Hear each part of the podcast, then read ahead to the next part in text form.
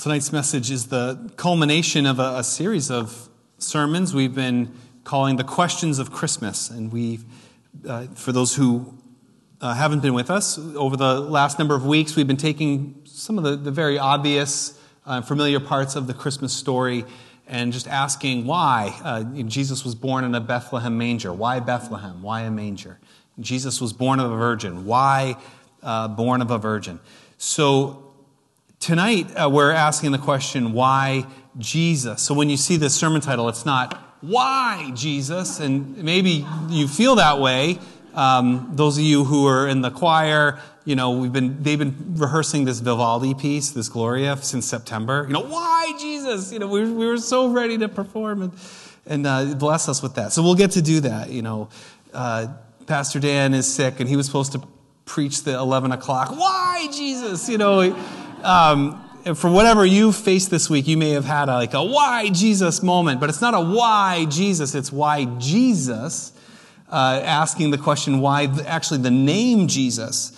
Because uh, both Mary and Joseph are instructed by God's messenger to name the child Jesus. And they don't even get to name their own child, which is interesting. So, why this name? Because names are important. In some cultures, a name can almost be prophetic. The meaning of your name sort of sets the course of your life. Or if you're named after uh, a family member, you have sort of a legacy of that family member that you're sort of living after.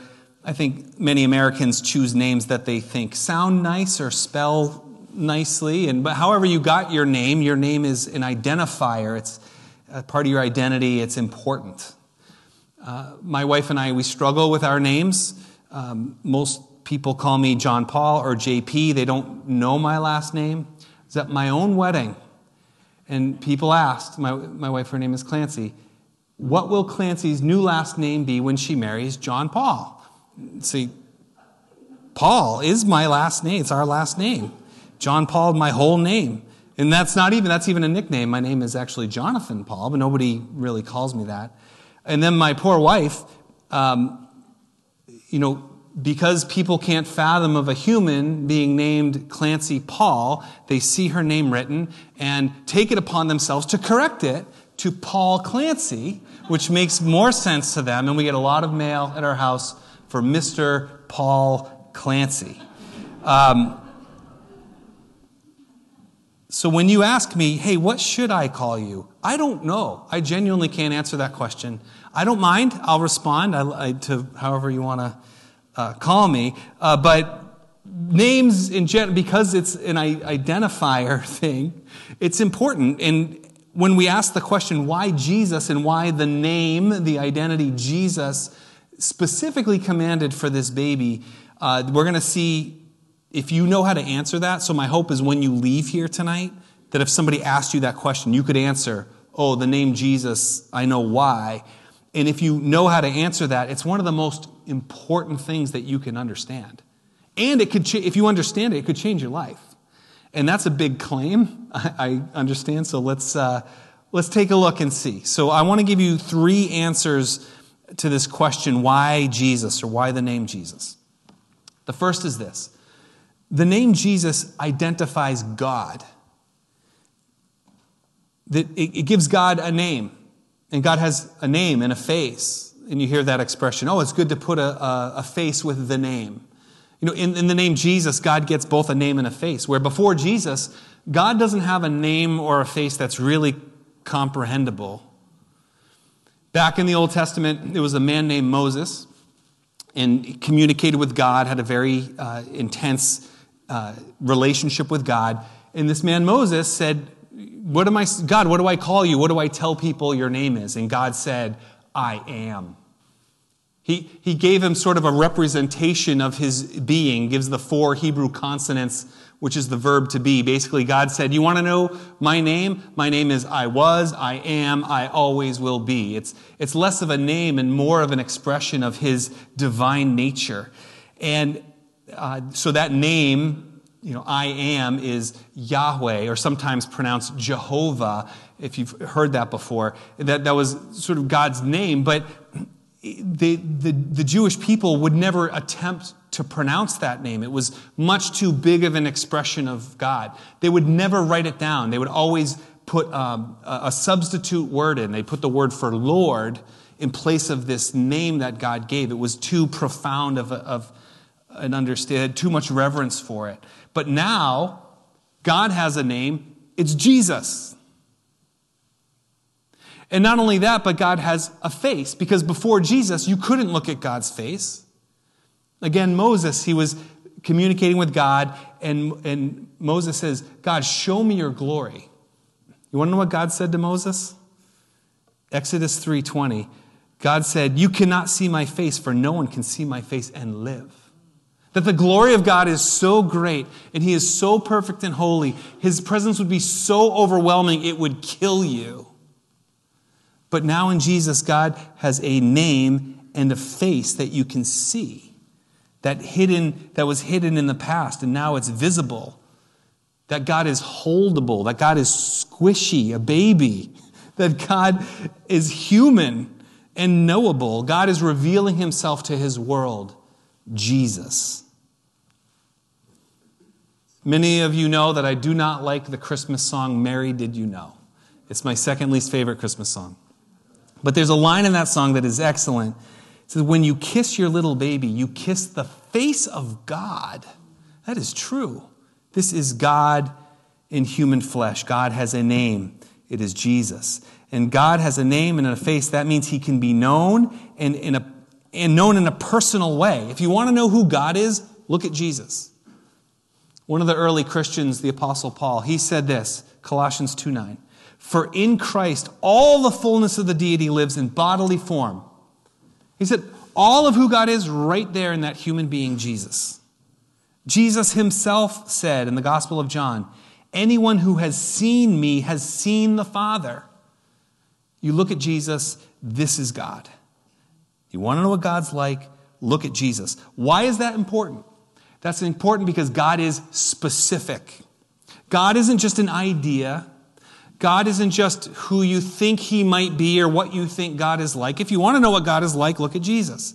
If you want to know what God would say or what God would do, look at what Jesus said, listen to it, see what he did. That is God in action. You want to understand how, the, how to connect with God and the, the spiritual realities of our world, it's all there in Jesus. God isn't just who you want him to be, his name signifies that he's unique.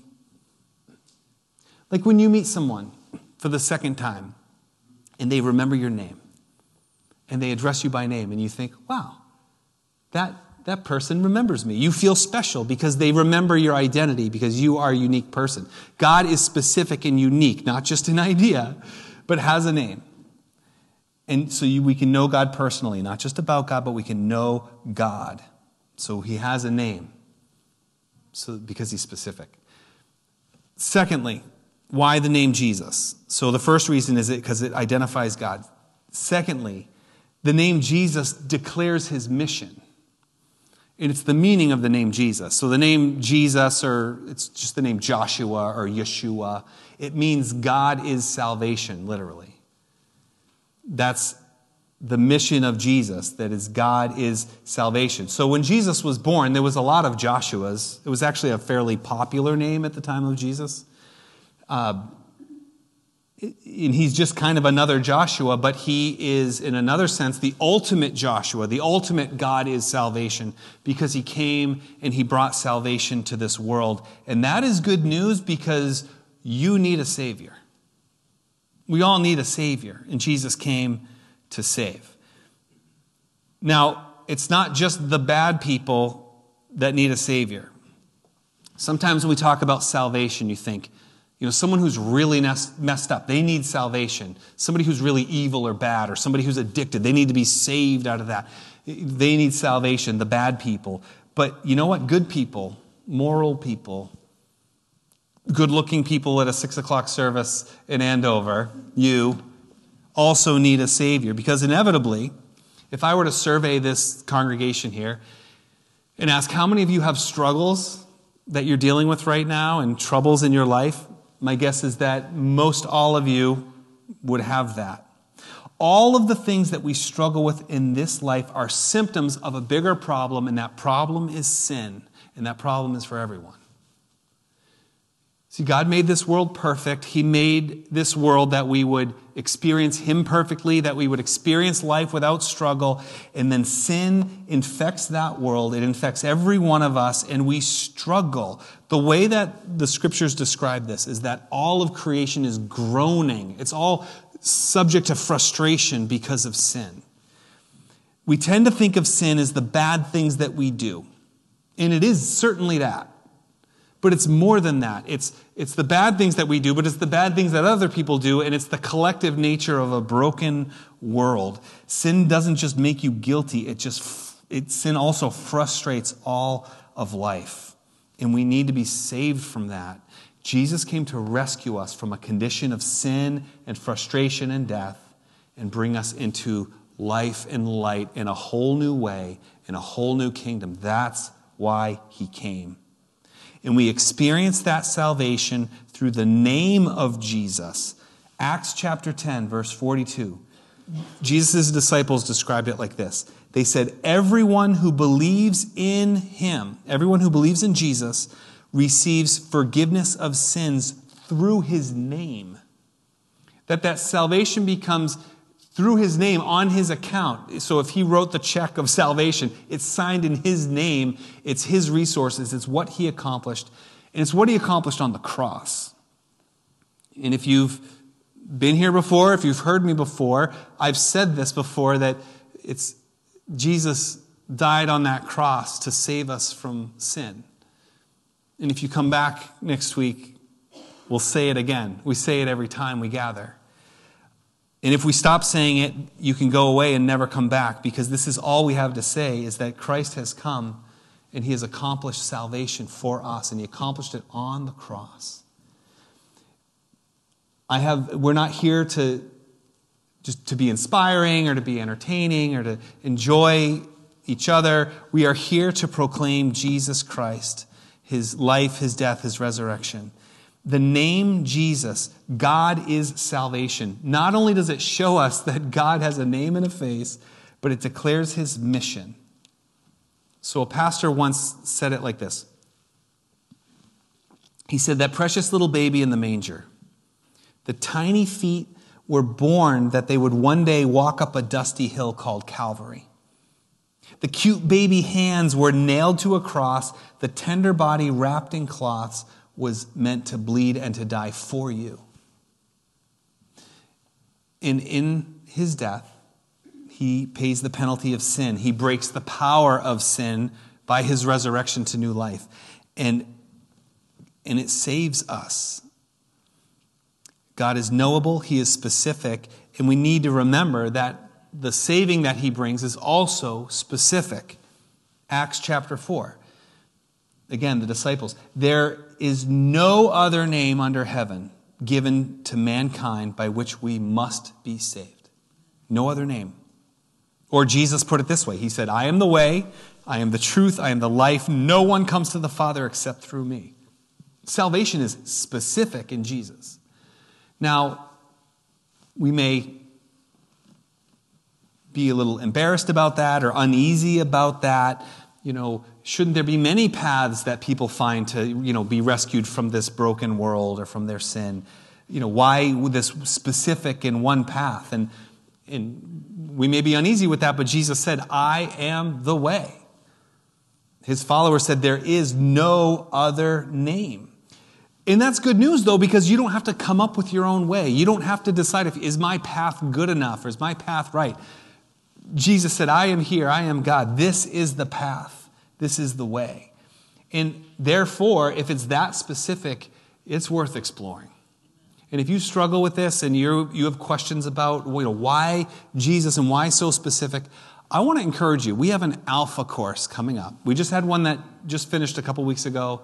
There's another one starting in January. That is a great place to explore these questions. How can I know that Jesus is the way? What about these other paths? What, what about all, bring all your questions? It's a real no pressure, low pressure kind of environment. It's fun. Uh, we have meals together. uh, but it's starting in January. There's information in the rotunda about the upcoming course, but it's worth exploring. Because the name Jesus, it gives God a name and a face. It declares his mission to save, and we all need to be saved from the condition of sin and death. And lastly, why the name Jesus? Because the name Jesus proclaims power. This is what I mean by that. This is how the Bible describes it. This is Philippians chapter 2.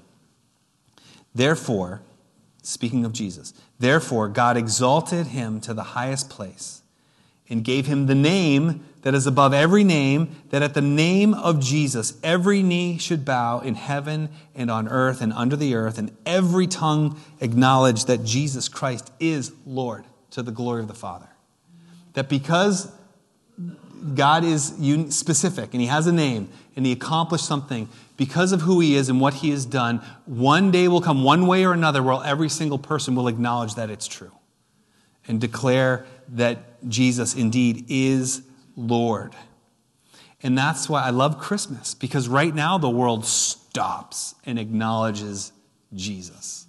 All around the world, everything's shutting down, gathering together, remembering Jesus. Now, I know a lot of households will celebrate Christmas without much mention of Jesus, what he accomplished, what he did on the cross. But at least it's a glimpse of this. And then one day, in its fullness, it will be everyone will stop and know that it's true.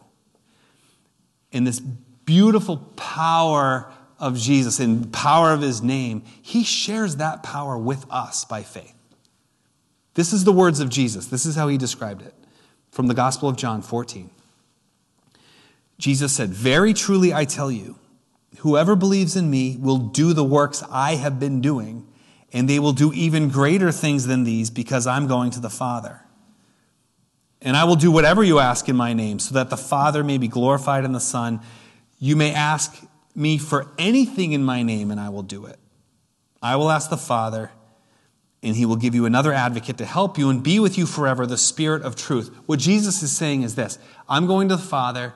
My Holy Spirit is coming to you, and there's going to be power. And the good things, the good works that I do, you're going to do those same things in my power. The good works that Jesus did of loving, the, the good work of serving others, of healing others, of seeing prayers to God answered, that we can see those things, and we see them. We, we see answered prayer, we see people healed miraculously by the power of God. Now, that does not mean that every desire of my heart gets granted.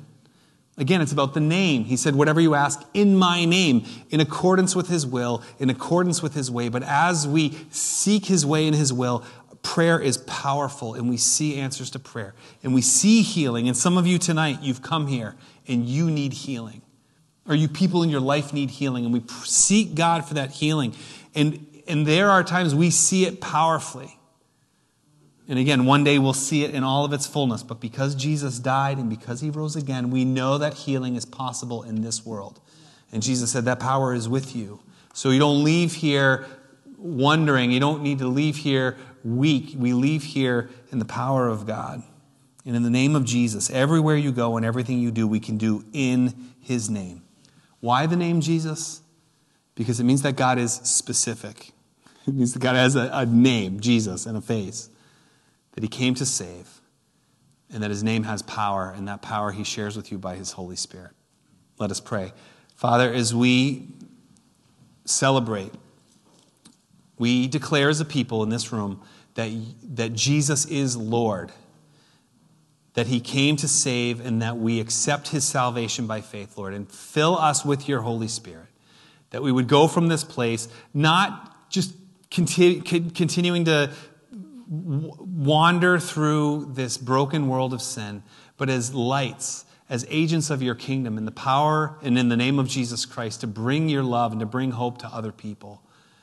And to just know you and to know your presence and your power, Lord. So may it be this year and, in this night and always.